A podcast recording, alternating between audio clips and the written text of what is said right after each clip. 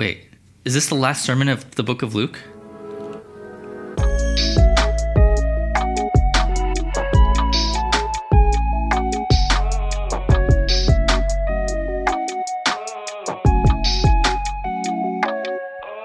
So today, we finished the Gospel of Luke. Whew!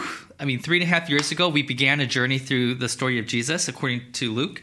And, you know, it's a goal of mine to go through the story of Jesus at least every five years. So maybe in 2026, we'll do another one, maybe the book of Mark. The fact that it took us over three years to get us through the story of Jesus, it, kind of excites me because scholars agree that Jesus, his adult time ministry was about three years long. So, for those of you wondering how it must have been and how it must have felt to be a disciple of Jesus, at least in terms of length of time, you've got a similar experience. Okay, so the final portion of Luke is the author's final attempt to teach you something. It's his way of saying, if you haven't caught on to my point yet, this is my last chance to spell it out for you. I mean, there's a lot of things that happen in Jesus' life. But Luke, he chose to include these specific events and teachings and decided to exclude others. That's why we have different variants of the story of Jesus with different stories. See, Luke, he even ordered these events in a specific way so that his point is made clear. So, what is the main point of Luke's version of Jesus' story? Well, today I'm to be giving you a summary of the entire book. So, you can see what the main point was. Like you can see the progression. Then we'll conclude this sermon with the final 10 verses of this biography. So, without further ado, here is a summary of the gospel according to Luke. So, a long time ago, 2,000 years ago from where we are right now, on the other side of the globe in a place called Israel, a baby was born into a humble environment. There was a mother who had been branded an adulteress and a father who decided to stick with her through it all. Now, through normal eyes, he's just a baby born into a shunned carpenter family. But Luke begins this story by painting a portrait that helps us see the signs that he was actually more than just a baby. He is Jesus, the Son of God, and for some odd reason, only the people who are considered weak in that society seemed to take notice. For example, there were some shepherds that recognized who Jesus really was, and at the temple, there was this old man who recognized the significance of this newborn baby. Then, in his adult life, we see Jesus act as a teacher, or they called a rabbi. It seemed that wherever he went, he taught everyone how to live a radically upside down life. He taught things like, hey, befriend your enemies instead of hating them. Another controversial teaching was that in those cultures, people wrongfully believed that people got sick, people were poor, people got bad crops, people couldn't have babies, all because God turned his back on them. So Jesus taught everyone that no, God loves you and that we should care for these people as well. He kept on insisting that we our hearts are in line with God's heart if we are able to see the image of God in every single person. He traveled through many towns revealing that this is the kingdom of God that he is spreading, and it's now beginning to unfold right before their eyes. But teaching this simple yet controversial message, it wasn't the only thing he did. You see, because he also performed signs and wonders. And as people began seeing more and more of these miracles, they began to believe that he was well, he was the king that was foretold in the Old Testament.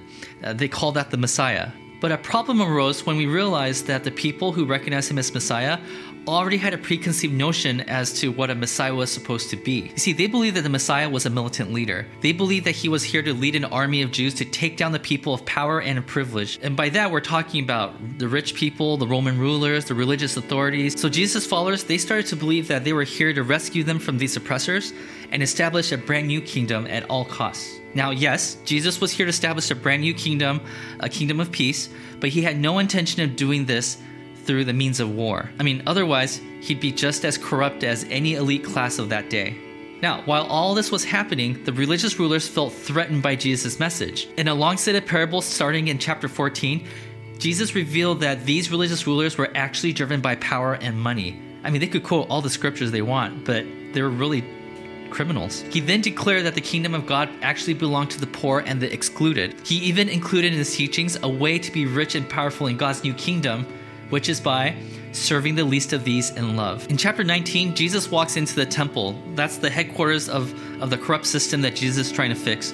And he confronts them by telling them that they are criminals who are cloaking themselves in religion. So, being offended by this, And before Jesus can do any more damage to their reputation, the religious rulers they capture Jesus and using every trick in their arsenal, they try to get the Romans to execute Jesus. The Jewish leaders told the Romans that Jesus is trying to start a rebellion and defy the Roman authorities, which is exactly the opposite of what Jesus was trying to do. As a matter of fact, Jesus taught that everyone should love their enemies, which were the Romans, and pay their taxes, which benefited the Romans, and uh, established a new kingdom by caring for the marginalized. But by utilizing social pressure, their scheme worked. Jesus was flogged, beat down, and executed on the cross. Now, here's the interesting thing. The methods in which Luke paints this story, it indicates that Jesus is being attacked by every angle by everything that is evil.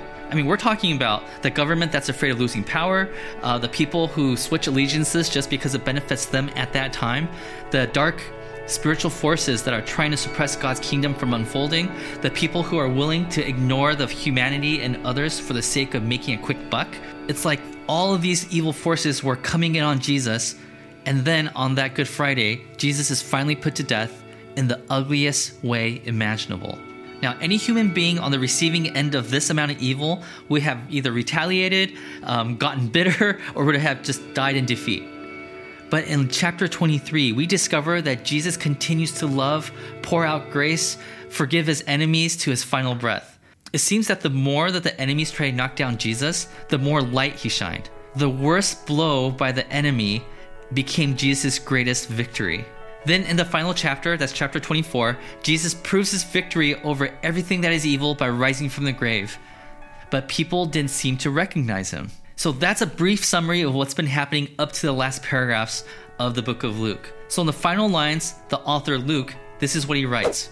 He, that's Jesus, said to them, that's his disciples, This is what I told you while I was still with you. Everything must be fulfilled that is written about me in the law of Moses, the prophets, and the Psalms. That's code for Old Testament. Then he opened their minds so that they could understand the scriptures. He told them, This is what is written The Messiah will suffer and rise from the dead on the third day and repentance for the forgiveness of sins will be preached in his name to all nations, beginning at Jerusalem. Here, Luke, the author of this book, he's reiterating the main theme, which is that Jesus is king, but he's a counterintuitive king. He seems to gain victory through weakness, through self sacrifice. The victory comes through generosity, giving things away, through selfless love. And he adds that this upside down strategy was foretold in the Old Testament. Now, you think that people who read and memorized the Old Testament would recognize it when it was unfolding right before their eyes, right? Well, unfortunately, sadly, they didn't. They missed it. You see, many didn't recognize Jesus as Messiah because they believed that victory was gained through power, wealth, control. It's as if they missed the mission and the works of God right before their eyes because they were blinded by greed. And so Luke adds to this theme by also asking this question how did Jesus stay humble, pure, loving, gentle, kind, joyful, patient, innocent, and not lose himself in the midst of this whole turmoil? I mean, we certainly would have folded a long time ago. If you look at humanity as far back as you could go, you'll discover that whenever evil is thrown upon somebody, humanity tends to reflect that same evil, sometimes twofold, threefold, tenfold, back into society. I mean, when somebody curses us, we curse right back at them. If somebody hurts us, we may not hurt them back, but we're wishing something bad upon them, right? But Jesus didn't. He instead absorbed the evil and died with it. So Luke is assuming that his readers are pretty much aware of the human condition, that when the world keeps throwing us curveball after curveball of evil deeds, that we're incapable of reflecting love into this world. When Jesus tells us that that he's serious about the fact that we need to become like him, and on top of that he wants us to share this message with the world, the big question mark that we have in our heads is how do we do that, Jesus? We're not like you. We can't reflect love into this world in the way that you did. And so, Jesus gives us an answer in the last few sentences of the book of Luke. He says, you are witnesses of these things. That means, hey, you saw the way I view this world. You had front row seats when the world poured darkness on me, not not to mention that that you disciples participated in that darkness when you abandoned me. And what poured out of me? Only love. He continues, I'm going to send you what my father had promised, but stay in the city until you have been clothed with power from on high. So, wait, what did Jesus just say? He said that he's going to send them something that he promised. And that thing that he promised is the Holy Spirit. Yeah, he's saying, I'm going to send you the Holy Spirit. And the word that he associated with the Holy Spirit in the verse we just read is that this Holy Spirit is going to come upon you and give you power. But this is where a lot of Christians get this wrong. You see, a lot of times we think, oh, like the Holy Spirit's going to come here and give us power, and we start assuming what this power is. The reason why I've summarized the entire book of Luke is because I wanted to demonstrate to you what power Jesus is talking about here. So, Jesus, he's talking about this power that you need to have, it's required if you want to learn how to love in the midst of darkness. That's what he's talking about here. The power to put others before yourself, the power to be generous when resources are tight the power to forgive when you are wrongfully accused, the power to lay down yourself for the sake of others. The disciples are wondering, what do you mean we're supposed to go and care for the people and pour out perfect love? We can't do that. And Jesus says, the Holy Spirit is going to come here and give you the power to love selflessly. The Holy Spirit that God is sending to his disciples and continues to send to everybody, you and me, who is willing to receive it, it's going to start to transform you from the inside out. And when you welcome that Holy Spirit into your life, you're allowing God to carry you through some of the toughest challenges of your life so that He can shape you into someone that's more like Jesus. And that is the main point of the Gospel of Luke.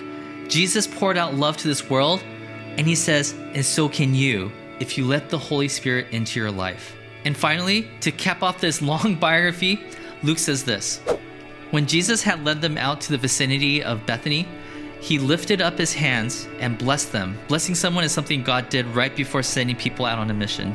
While he was blessing them, he left them and was taken up into heaven. In case you're wondering, this is an ancient Jewish imagery of someone being enthroned and it's exclusively found in the book of Luke. Then they worshipped him and returned to Jerusalem with great joy, and they stayed continually at the temple praising God. Luke concludes by showing that Jesus is indeed the king that was prophesied that he is legit and his teachings are reliable and his promises will never fail. This, this is Luke doubling down on the main theme of his story. Jesus said that the world is worth saving and that there are many people who have been pushed aside by society, but God cares deeply for them. And he wants to repair and love these people through you, the reader of this book. But before you sign up for that task, you have to allow God to transform you. And that only happens if you first devote yourself to Jesus you're going to receive the Holy Spirit, and through that transformation, you're going to be able to love the people around you in the way that Jesus loved the people in the book of Luke. So, church, may you devote yourself to Jesus and allow the Holy Spirit to begin transforming you from the inside out. And may God continue to save this world that He loves so deeply through His people that so deeply love Jesus. And may the world experience heaven together. God bless.